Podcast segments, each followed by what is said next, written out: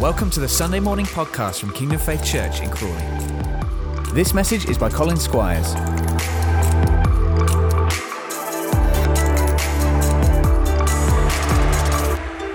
It's great to be here together this morning. I think maybe for the first time this morning, uh, to be all congregations all live. We're streaming live this morning to Crawley um, and also Worthing, Burgess Hill, and, uh, and just to be all together to, as we take the next step on this journey. Now, you may have heard last week, or hopefully you heard, that over these next coming three weeks or so, uh, some of the content that we're going to be looking at may not be appropriate for under 16s. Now, I want to, to, to clarify that.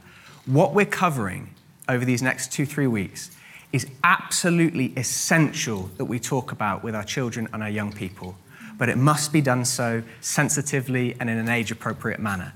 So, the content of these next three weeks you may feel is appropriate to share, but you, we just wanted to let you see it first, hear it first, what God wants to say, and then you, just to your wisdom, discernment, and with the Lord of how you might want to communicate that with family. So, if you're in the room here or uh, anywhere watching at home, um, then and you have children with you, I would encourage you now just to take them to the children's groups um, or take them out. Or if you're watching on the stream, maybe pause this, watch this later on your own, and just switch over to the parents tab and go through the, the Young Saints work this morning and, and just really meet with God through that. Come back and watch this later.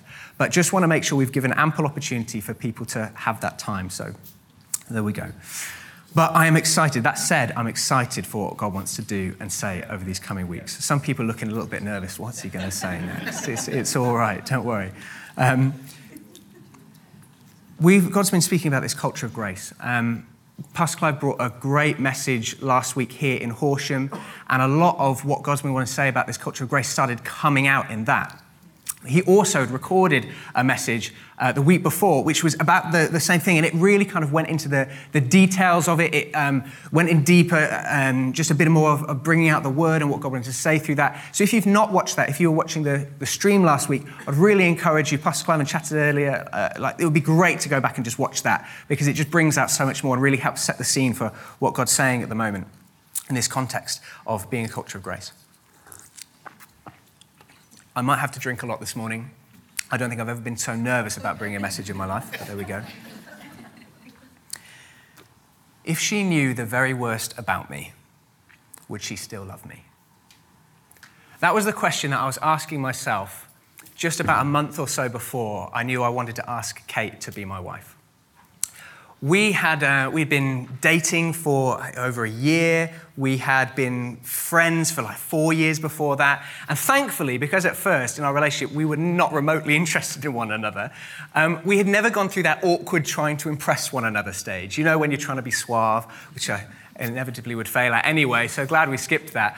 But we just were just mates, you know. So um, she had already seen me at my, at my worst. She'd seen me get frustrated and upset. She'd seen me when I was tired and like just at the end of my rope a bit. She'd seen me when I was chewing with my mouth open and, you know, um, like had a bear in the cave, you know, like all that kind of stuff. So it, it was, there was never that trying to be cool with each other or flirtiness or anything like that, which was brilliant foundation because it meant that when we started dating, we already knew the real deal. Do you know what I mean? It wasn't like we suddenly had to discover, well, what are you really like? You know, when, you when your parents are winding you up, what do you like with them? All that stuff. We'd, we'd had that opportunity, which I'm really thankful for. However, there was still this question inside me. If she knew that thing, though, would she still love me? Would she still want to be with me? I didn't want us to get married with this question hanging over me. I also didn't want us to get married only for a few years later, her to find out something that would cause her to resent me for never telling her sooner. I didn't want to lie, but I was scared of what her reaction might be. I realized there was only one thing I could do.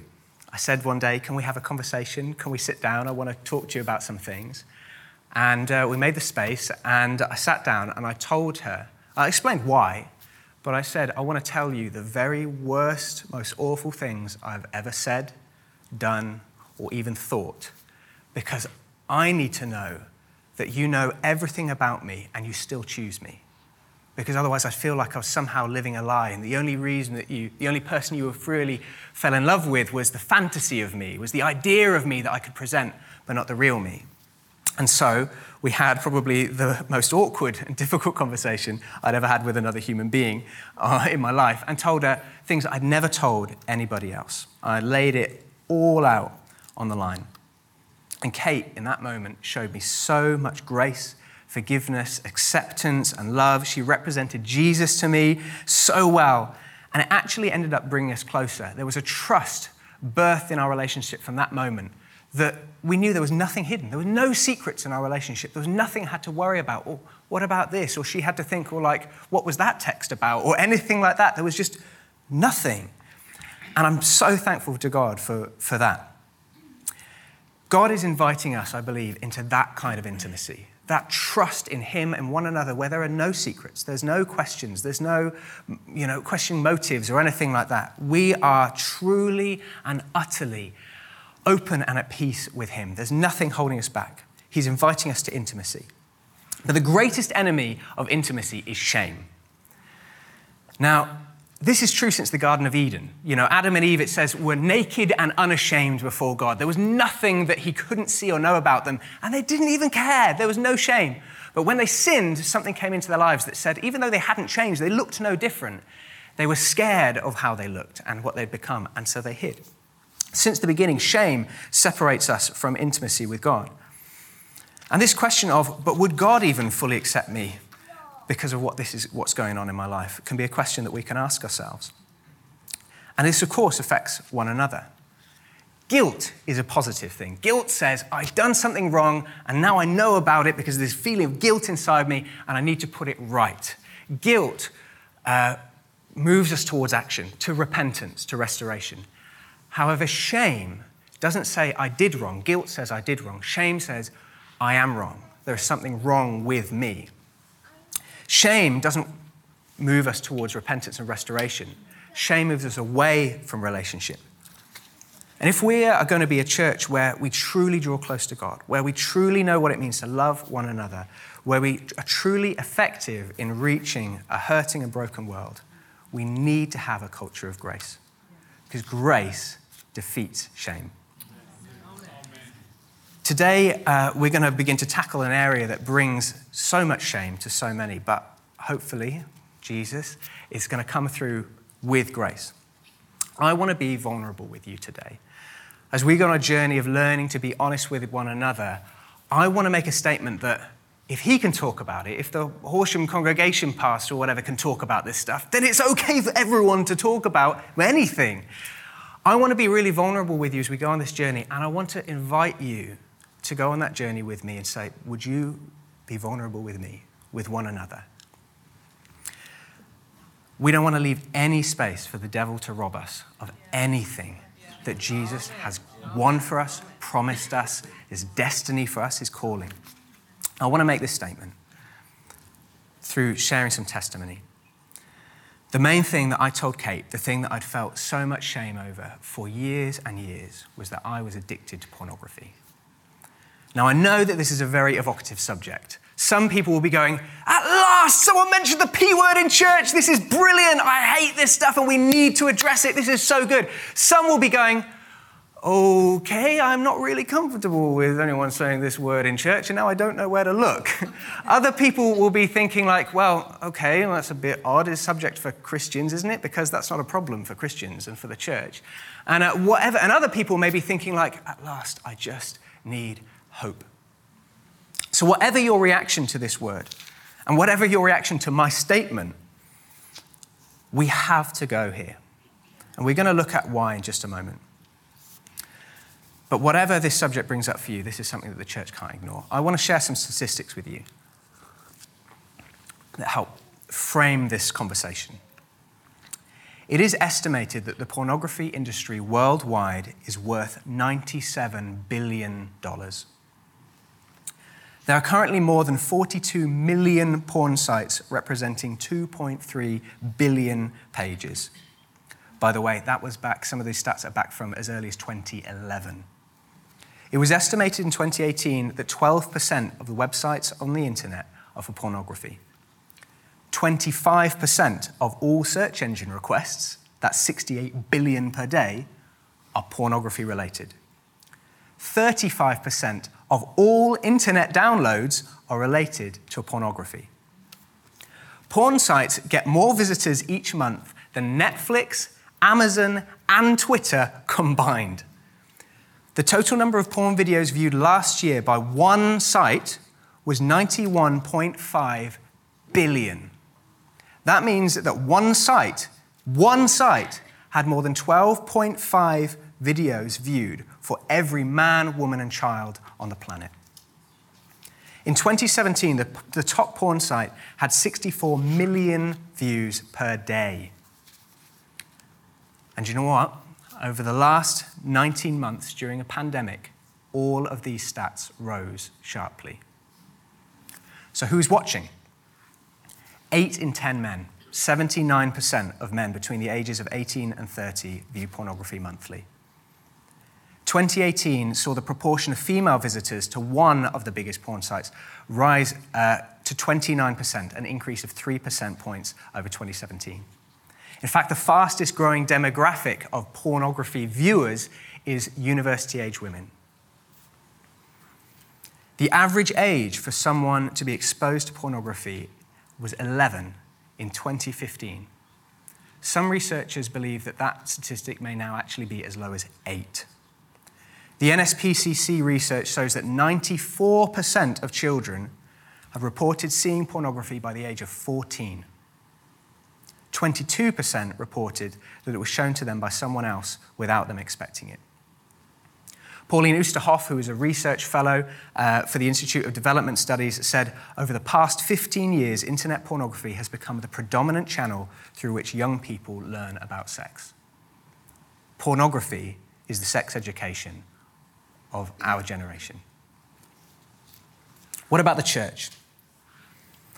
There'll be people who say, well, that's, those are staggering statistics, but it's not a problem for the church. Christian men who actively seek pornography, 81% of young men ages 13 to 18, 76% aged 18 to 24, 65% aged 25 to 39, 47% ages 36 to 60. About on average, 66% of men in church and 30% of women in church view pornography regularly. Most pastors, 57%, and youth pastors, 64%, admit that they've struggled with porn either currently or in the past. 93% of churches, having said all of that, do not have a ministry program for those struggling with porn. And until now, we would be one of them. So, what about the effects? Now, without going into the statistics on this, the effects on us as human beings, both psychologically, sociologically, and relationally, is just is horrendous. Pornography has been linked to an increase in the objectification of and violence towards women lower sexual satisfaction within marriage, sexual dysfunction, earlier and higher risk sexual activity in adolescence, lower self esteem, social immaturity, social isolation, behavioral issues, depression, reduced healthy emotional attachments within family, and addictive behavior. It funds sex trafficking, prostitution, and the exploitation of women. And it's teaching our children that the sex in porn is normal, healthy, and to be expected. Whew. Sobering, right? Really sobering. That is just skimming the surface. If you would like to find out more about some of these stats, and there are many, many more, uh, we, could, we, could, we could just, I could just read for another hour on, on these kind of statistics. You can check out Josh McDowell's The Porn Epidemic. Um, he's, he's put together some phenomenal statistics all in one place. Just Google it, The Porn Epidemic. It's, it's sobering reading. Pornography is, in every way, and I'm sure we would all agree, a perversion of God's plan for purity, holiness, sexuality. And it's not just in the world. Whereas, well, and, and in the church, as well as it having all the effects that we just mentioned, all those, those kind of practical effects, the spiritual effects and the ramifications are sobering too.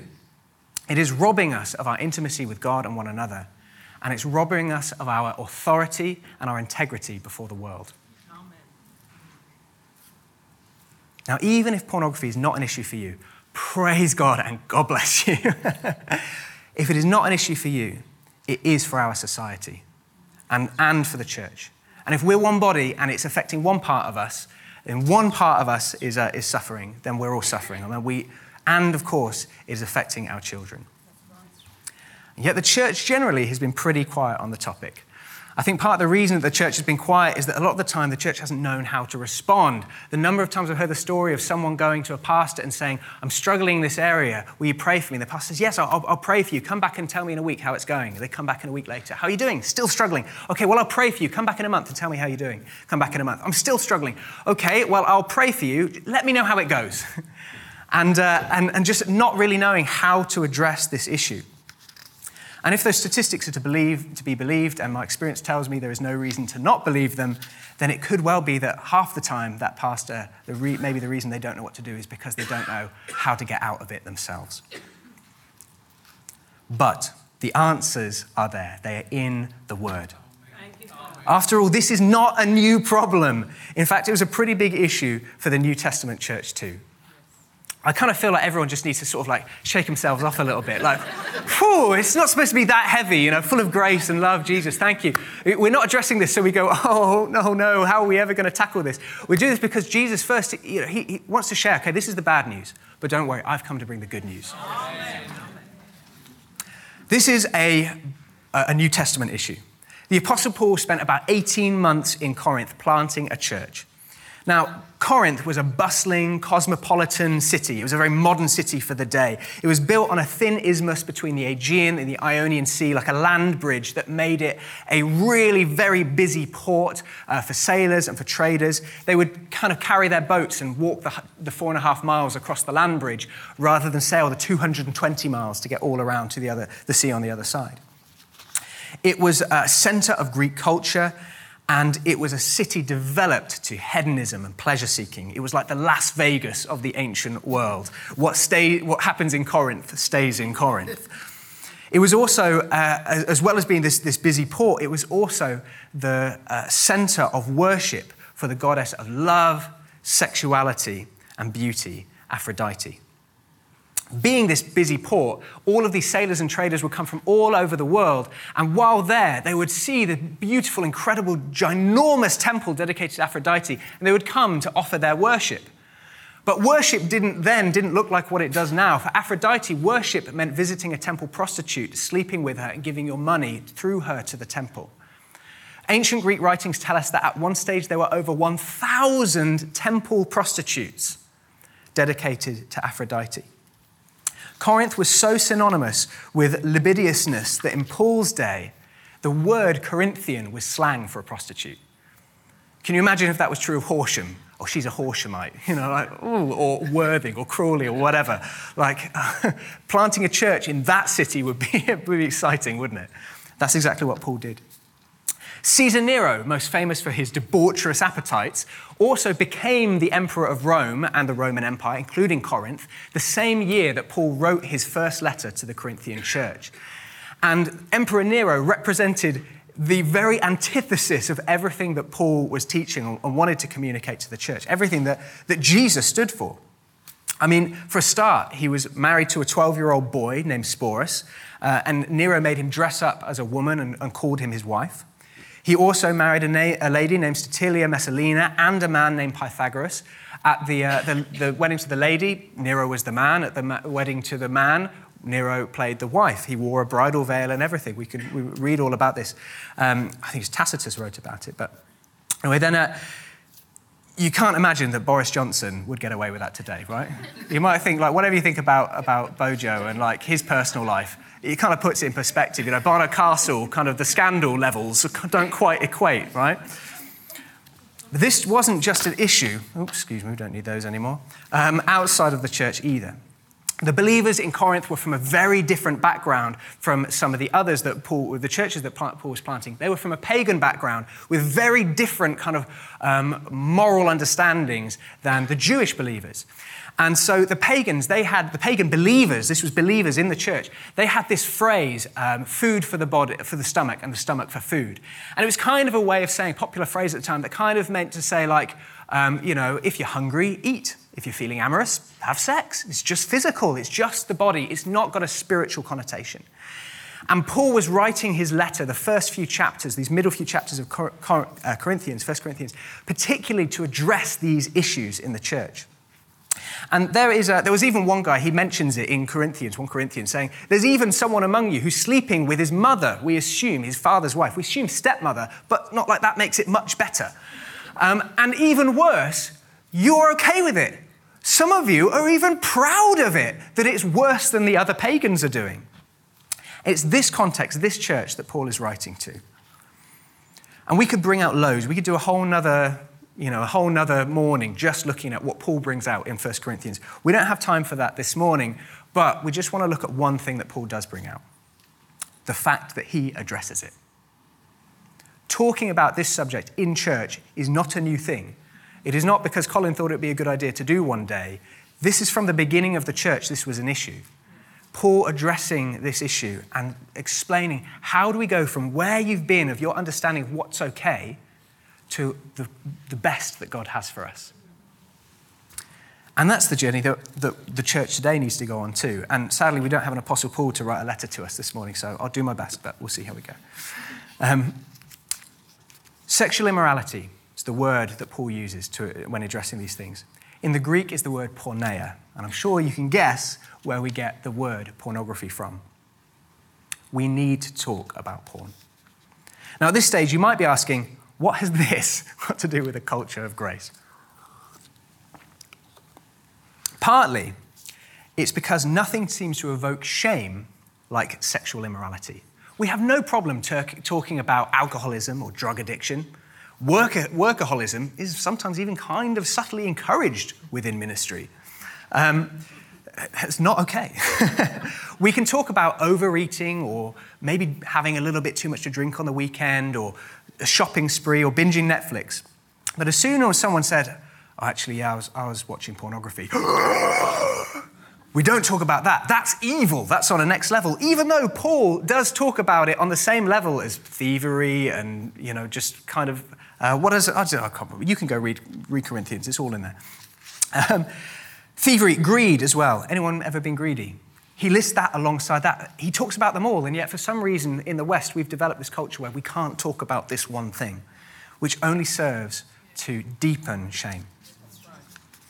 So, as I said earlier, I'm going to go and be very vulnerable with you. I want to share my testimony of what God has done in me in setting me free, partly to bring hope to those who might be struggling in this area too, and partly so that as a church we know that there's nothing that we can't talk about. If you can talk about this, you can talk about anything, right? Once again, I just want to issue this content warning one more time. If you know, if you've got young people or any under 16s, may want them to leave the room right now. Uh, it is not my heart or my intention whatsoever that I would drag anyone's mind through the mud. I don't want to give anyone any sort of unhelpful imagery or anything like that. So, this is definitely the very PG version, even though with no under 16s.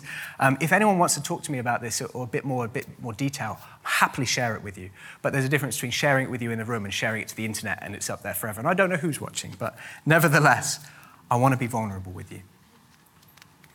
If, by the way, and this brings up anything for you that is difficult because you've maybe had a, a similar experience, then you need to get some air, please, by all means.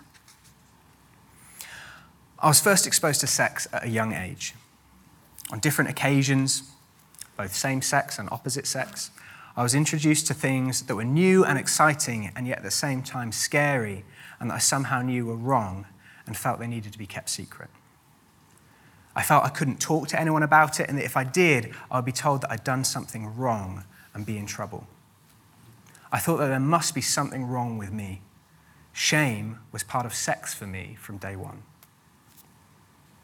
I was first exposed to pornography when a boy at school gave me some pages that were torn out of a pornographic magazine. Apparently, they were found in a hedge. I don't know if you, if you were a child of that time, the amount of porn that was found in hedgerows. I don't know how it ended up there, but there you go. That was the way it seemed to be.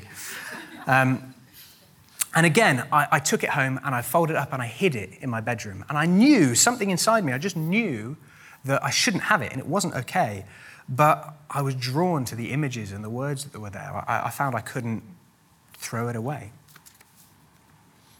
Things got a, this is definitely, I just realized kind of, this is definitely the PG version. We're skipping a lot here, but things got, um, got worse with the advent of home internet and then high speed internet broadband. Porn went from something that you had to walk into a shop and buy or find in a hedgerow, which I wasn't really likely to be doing at 12 years old, to something that you could access at home in secret and for free. Over the next few years, what was, what was an interest became a habit, which slowly but surely became an addiction.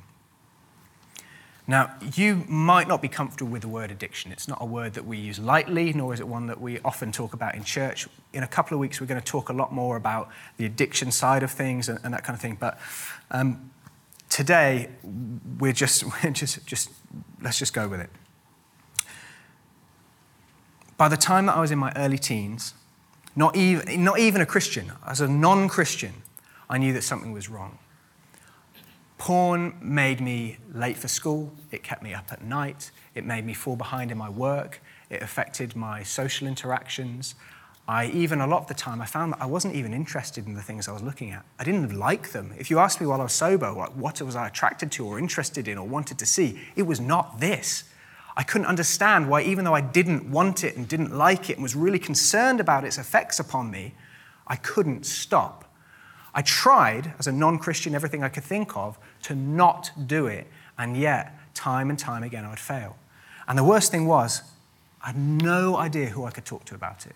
It was completely secret to me, and I didn't know where I could turn. A month before that, I was 17, I Jesus stepped into my life. I got saved. Like miraculously, life turnaround, utter transformation, saved. Like, I thank you, Jesus, for what you did. Up to that point, I'd started to be drinking very heavily, both parties and even at home on my own. Um, I wouldn't say I was an alcoholic by any stretch of the imagination, but it was not going a good way for me. That stopped immediately. I'd started dabbling in, in smoking weed, and that stopped immediately. Every other word that I used to say was a swear word, and that stopped immediately. God transformed my life and my way of thinking. But there was one thing, one area of my life that just something didn't change. It was this area, it didn't stop.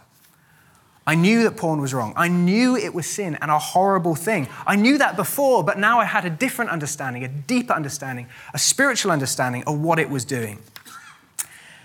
And as my relationship with God grew, so did my hatred of porn.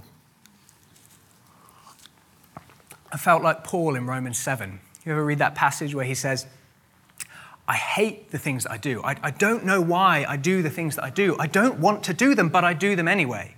And at the same time, the things that I know are good and are right, I don't do. What a wretched man I am. That, that chapter up to that point could have summed up my life. What a wretched man I am. A Bible college helped. Bible college when I was 20, uh, the teaching on who I was in Christ Jesus, who I am in Christ Jesus, um, at that time really helped start a process of renewing my mind. I think I went the whole first term and there was no issues. It was great. That was the first time in since I was since I was probably about five years old that I hadn't been thinking about sex every day. But eventually, something would happen, something would come up, the temptation would seem too great, and I would give in and I'd find myself back right where I was. And I tried everything to get free. I prayed, I fasted, I cried out to God. I fell on my knees, I wept, I read my Bible, I prayed in tongues, I joined every team I could to serve. Maybe I could earn God's favor back, and maybe I could earn some kind of righteousness by working really, really hard. But nothing worked. I would promise myself and God over and over again I won't do it again. I hate this thing. I will never do it again. And time and time again, I found myself unable to keep that promise. One time, completely fed up with feeling this way, I confessed to a pastor who, what was going on, only to have them completely ignore it. They just said, Oh, well, what's God been saying to you recently? Never brought it up again. I don't know why, um, but that only served to deepen the shame. And I, I forgive that person, you know, I, I bless them. Like this, I'm not holding anything against anybody. But I know that that's been an experience for a lot of people. You might have even been in this church and told somebody one day, and the response just wasn't very helpful. For that, I'm sorry. I hated porn and what it was doing to me, but no matter how hard I tried, I could not stop on my own. I thought I was messed up. I thought I was the only one. I didn't think anyone else could be struggling in this area. I was surrounded by wonderful Christian men and women, but I felt so alone. When I joined the team here the, for the church, the shame got so much worse. I felt that now I couldn't ever tell anybody. I had to get free of my, on my own now because I couldn't tell anyone because the rejection that I thought I would receive would, would just, it just, it was too much.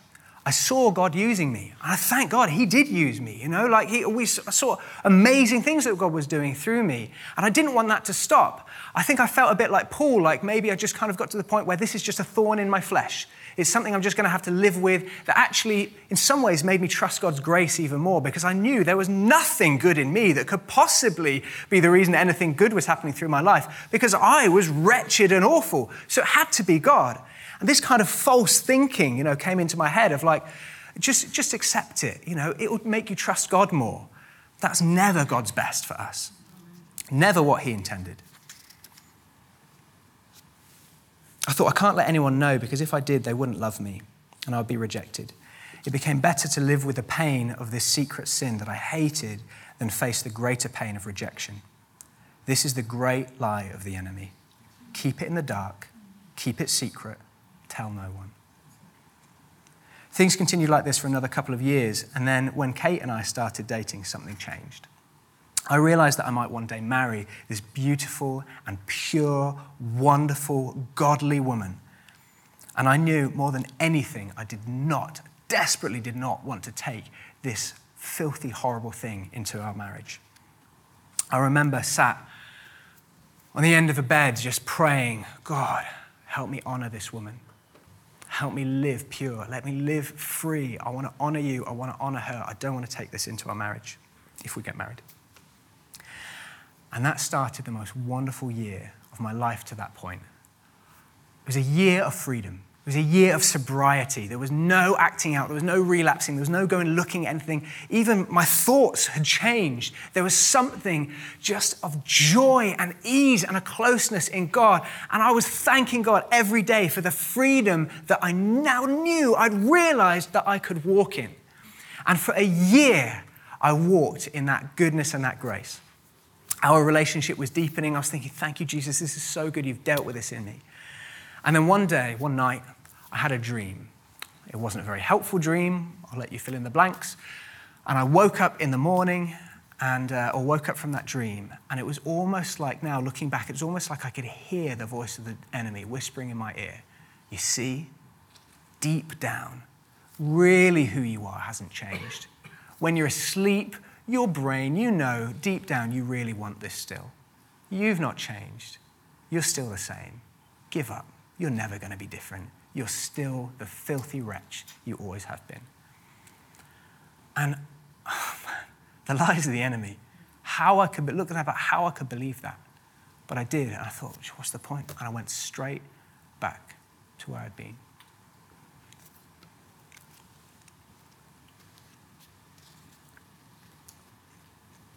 You might be asking, if you say you hated it so much, why did you keep going back to it? This is part of the snare of the enemy. Because when I'd looked at something that I, afterwards I just felt sick by and just like, why am I doing this? I hate this. I, pro- I don't ever want to go back to this again. I feel so awful. Guess what the lie of the enemy was? I know you feel so bad. If you just look at this thing, this will make you feel better.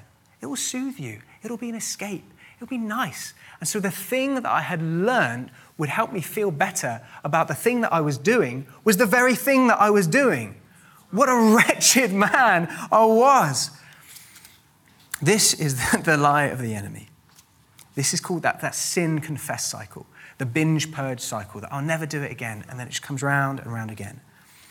I would still go months sometimes without going to porn, but it would keep coming back. It was at this time that I thought about asking Kate to marry me and had this conversation with her. It was the first time I'd ever really told anyone everything that had happened, both to me as a child and the decisions that I'd made since. The grace I received changed me. I fought with a fresh vigor, determined not to take this into our marriage. Seven months later, we, we did get married in a, in a period of sobriety and thanksgiving, and, uh, but I felt, if I'm honest, like a dry drunk. I, I was sober, but there was always something inside me of a kind of something almost like a need. I need to go. I feel like I need to go back to that. And, and throughout our, our, those early years of our marriage, I was always honest with Kate. I, I didn't hide it. I, and again, just incredibly gracious and, and, something that God did in her. And by the way, um, she sat right here and looking at me with encouragement and love, and I thank God for her. She might come and, and share some of this someday, just about what God was doing in her, because just the grace that God gave her and the, ins- in the insight and the revelation of how to tackle this as a wife, um, but also as my sister in Christ, I suppose, is, is, quite amazing. And maybe she'll come and share that sometime. But uh, it, it, felt like this morning it wasn't right the thing to do this morning. But anyway, let's, let's carry on. It was still this, this cycle. Months and it would be great, but something would happen and it would come back. Then one day, I was asked if I would join a group of other leaders in the church to go through some material that someone had suggested that would be might be good to help tackle this this um, this thing pornography. Anyone heard about it in the church? And maybe it'd be a good thing to do. Did you want to come and look at the material? If we think it's good, maybe we'll adopt it as the church and we'll, we'll use it. And I was like, yeah, that sounds like a really good idea. Yeah, yeah, I think that could yeah, it could definitely work. There might be somebody somewhere that it could benefit. Yeah, let's do it. So I went and I joined the group. I think it was probably the end of about the first session that I said, guys, I need to be real with you something had happened in me where I was so utterly fed up with this thing. What it was called, the pain that it was causing in me was now greater than the fear of rejection. I just couldn't live with it anymore. And I said, guys, I need to tell you something. I'm not really here as a leader to check out the material. I'm here as a participant because I need this material. And I'll forever be so thankful for the way those men loved me and accepted me, were so gracious with me, and showed Jesus to me. They challenged me, they equipped me, they walked with me. And thank God they helped lead me into the freedom that Jesus had always had for me.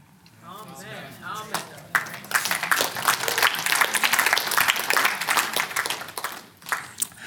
It was through being open and honest with those men and being equipped with the tools that this course called Conquer that I found freedom. And though I still have to be on my guard, and I tell you it's not an easy journey, the enemy still wants to obviously try and take me out, as he does with all of us. I now know I'm equipped with the tools that God wanted to give me in the first place to stand firm, to tear down every stronghold of the enemy, and to walk in victory and freedom. Today, I am free. I've not watched pornography in over four years, and I thank God that He's taken what was the worst thing in my life that I believe he wants to turn to be a sword in my hand to strike down the enemy, not just in my life, but other men and this morning. It was through doing Conquer that I discovered that my porn addiction was not actually about sex.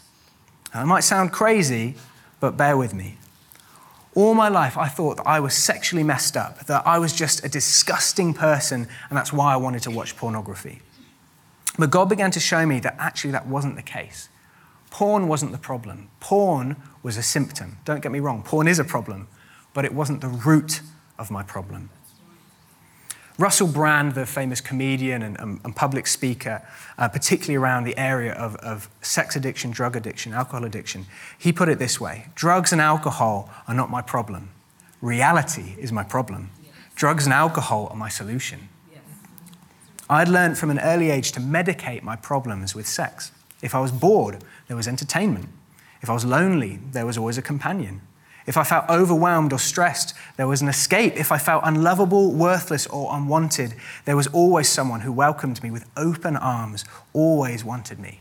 Aphrodite, the horrible spirit of pornography. And this, part, uh, this is part of the reason that just praying repenting was not enough to get free.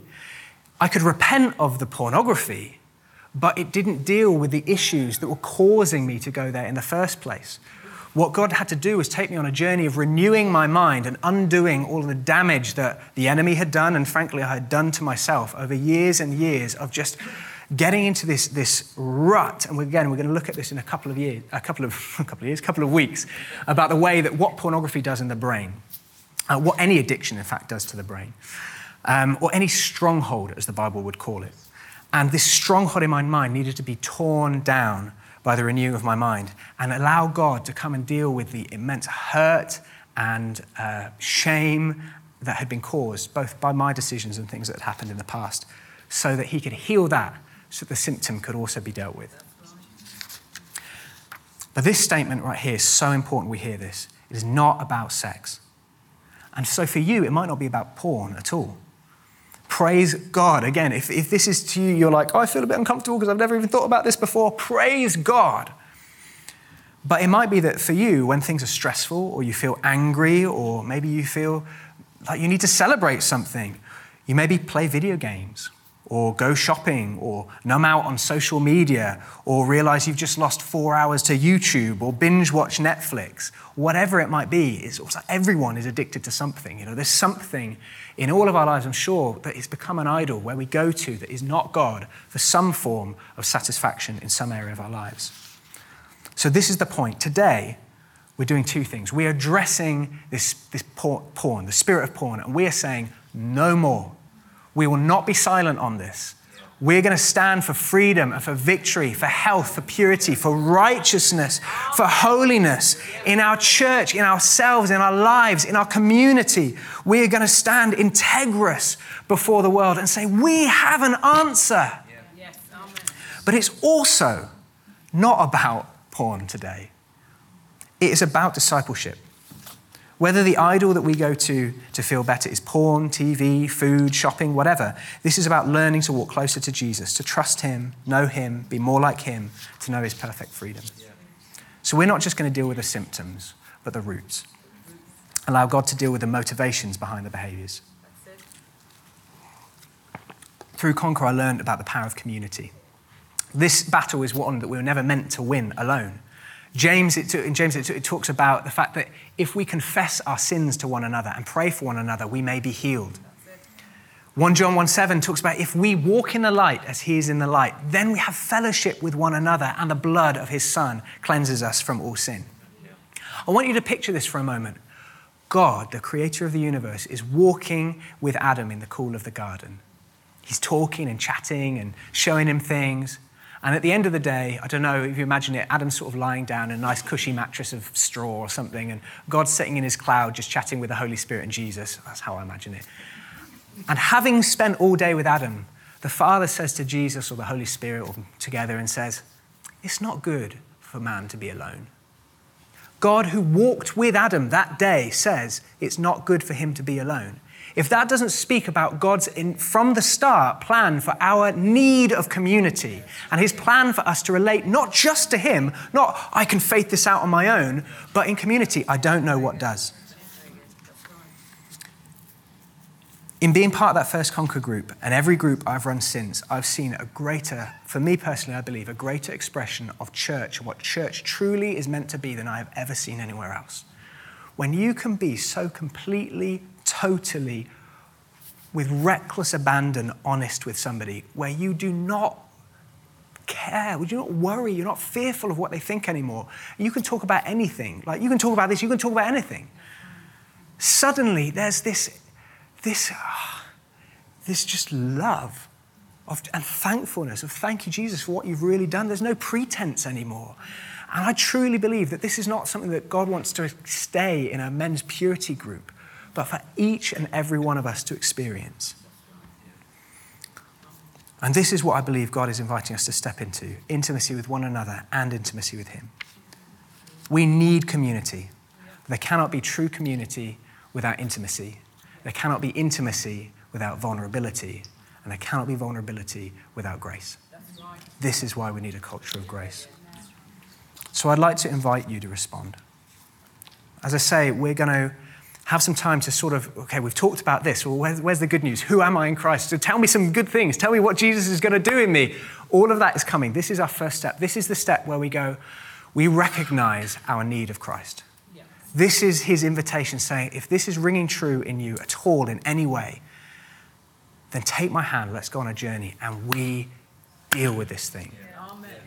I want to invite you, if there's something in your heart that says, in whatever way, I want to stand against this spirit of pornography in our church, in society.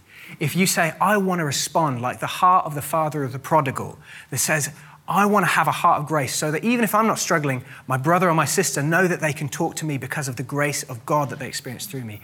If you have a heart that says, I'm done with this in my life and I, this sounds like hope at last for me, if you're any of those things or anything else, there's just something in you that says, Yes, Jesus, then I'll encourage you to stand with me now. Let it be a part of response of saying, Jesus, I'm standing against every weapon of the enemy, every curse. I'm standing on behalf of myself and those around me to say, I refuse this thing any longer. And we're just going to respond and just pray. There's a couple of other things I want to share, but right now, let's just, let's just let that ring true in my heart. Jesus, I choose to stand on the truth of who you say I am. Jesus, I confess right now, and I believe that this is not the best that you've had for me or for anybody else in our church or our society. Jesus, I choose to stand on your truth, on your victory, to see every lie of the enemy cut off and utterly defeated and destroyed. I choose to see every snare of the enemy broken and every stronghold torn down. In the name of Jesus, I refuse to stay silent and I choose to speak out your truth, your love, your grace. Jesus, I choose right now to put on, to know that I am dressed in the full armor of God. I choose to raise my shield, both for myself and my brothers and sisters. I choose to raise the sword of the word, the Spirit of God, in my hand. And I choose to stand in this spiritual battle and say, No more. Now, you might not feel at this stage that that is what is going. You might not feel strong. I just want to remind you I want to remind you that your authority is in Christ. Amen. It is in who you're clothed in. Amen. This lie, the enemy, that I believe for so long is never the truth. Amen.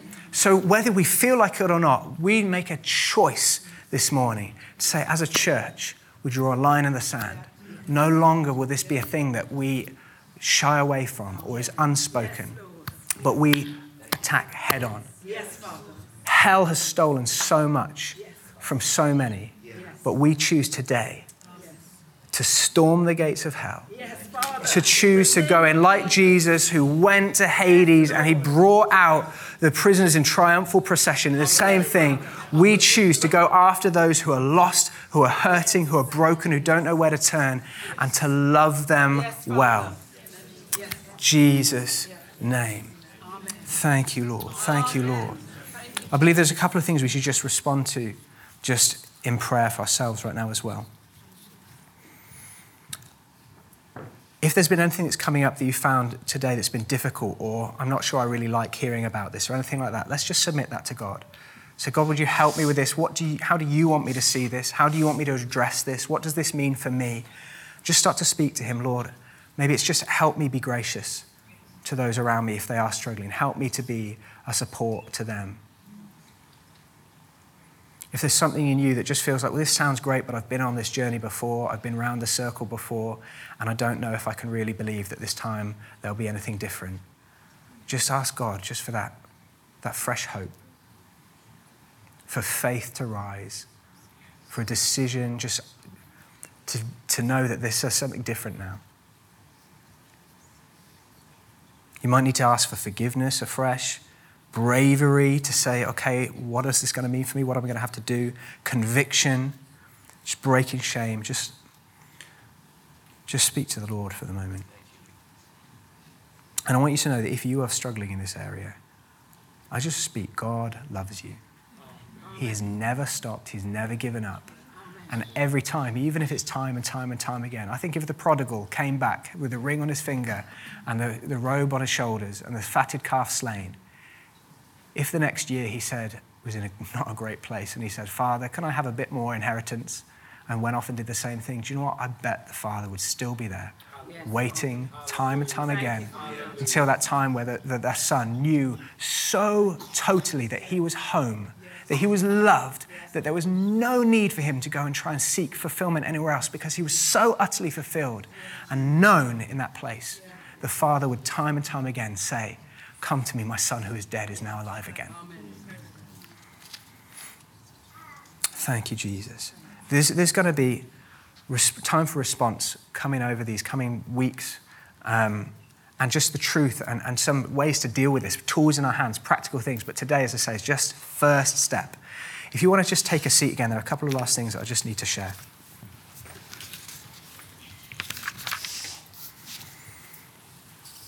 After this morning, I completely appreciate that some of you might need to take some time to process some of this, maybe even in your heart towards me. Um, and I just want you to know I completely understand that. That's okay.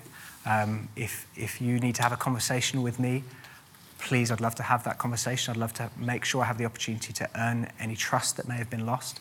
Um, maybe that's not at all what's going on in you, praise God. But if there is, I want you to know that's okay. I understand.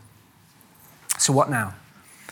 Well, firstly, we've got these next coming three weeks talking about this, and it's not going to be the end of that. We're, if God's saying we need to address something, we're going to address it. We're going to keep going deeper with Him. We're also going to be looking at understanding the brain, addiction, putting tools in our hand, what it means to have our minds renewed, all that stuff. It's going to be great, really helpful. We've also got this, this week of prayer and fasting. And I would encourage you to take this week to set aside time to pray, and part of your praying and fasting, to just seek God in, in maybe this area or whatever area where you know, God, it's really, I was honest with myself. There's this area of my life which is secret, nobody knows about. Why? What's going on in you that makes you feel you couldn't tell anybody that? Allow God to put his finger on it and minister to you, bring you to a place of freedom or even just preparation to step into something new. We also are starting pure desire groups. These are going to be groups for men and women, though initially we're just starting groups for men. Women's groups will follow next year. Um, we're going to start, we've been running these, by the way, already. We've run lots of them, in fact, for a while, but we wanted to let everybody know so that if you're someone who goes, do you know what? I need this in my life, like Colin did. Or maybe you're thinking, I don't really need this. Actually, I, praise God, I'm free in this area, but I know so many struggle with it and I don't have an answer for them. Come and be equipped. Sign up and come and be equipped to help your brother. They're going to start on October 25th. That's not very far away. So please, over this week, pray, fast, think about it. If this is something for you, if the pain inside you is greater than the fear of rejection, and you're just like, I just need to do this, sign up and be equipped. Let's get free. We're not going to have a sign up Sunday with a queue of people signing up at the back of the church. Don't worry. you know, lining up for porn group.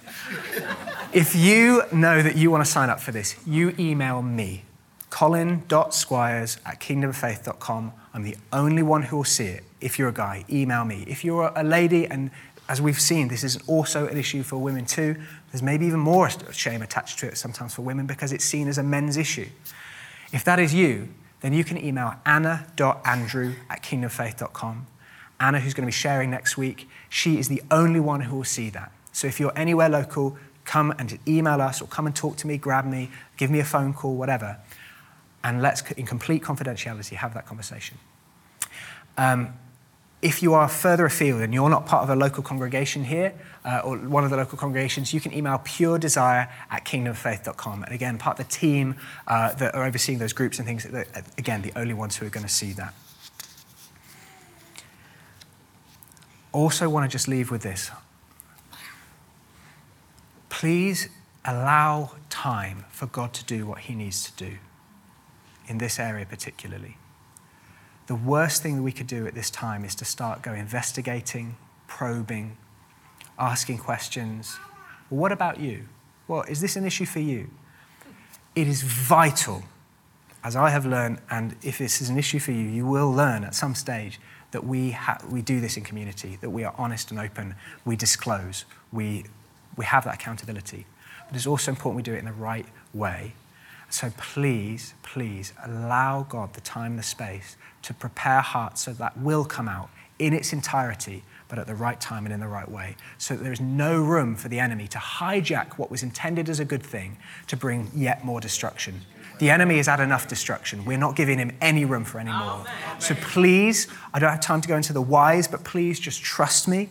Give God the time and the space. Let's not make this an Isaac and Ishmael situation. Let's just wait for God's promise it is coming. Amen. It is now. Yeah. It's immediate, but it, let it give it time. I feel like we've, we've really just had part one of the message, and there's something in me of like, okay, well, that's great. Now what? But again, let's, let's let our now what be okay, pray, fast, seek God over these coming weeks. Come prepared. God, what do you want to say to me? Be equipped. Get ready to sign up for a group. And let's get ready as a church all together to go on a journey to allow God to create this culture of grace amongst us. Thank you for listening to this Kingdom Faith podcast. We trust it's been an encouragement to you.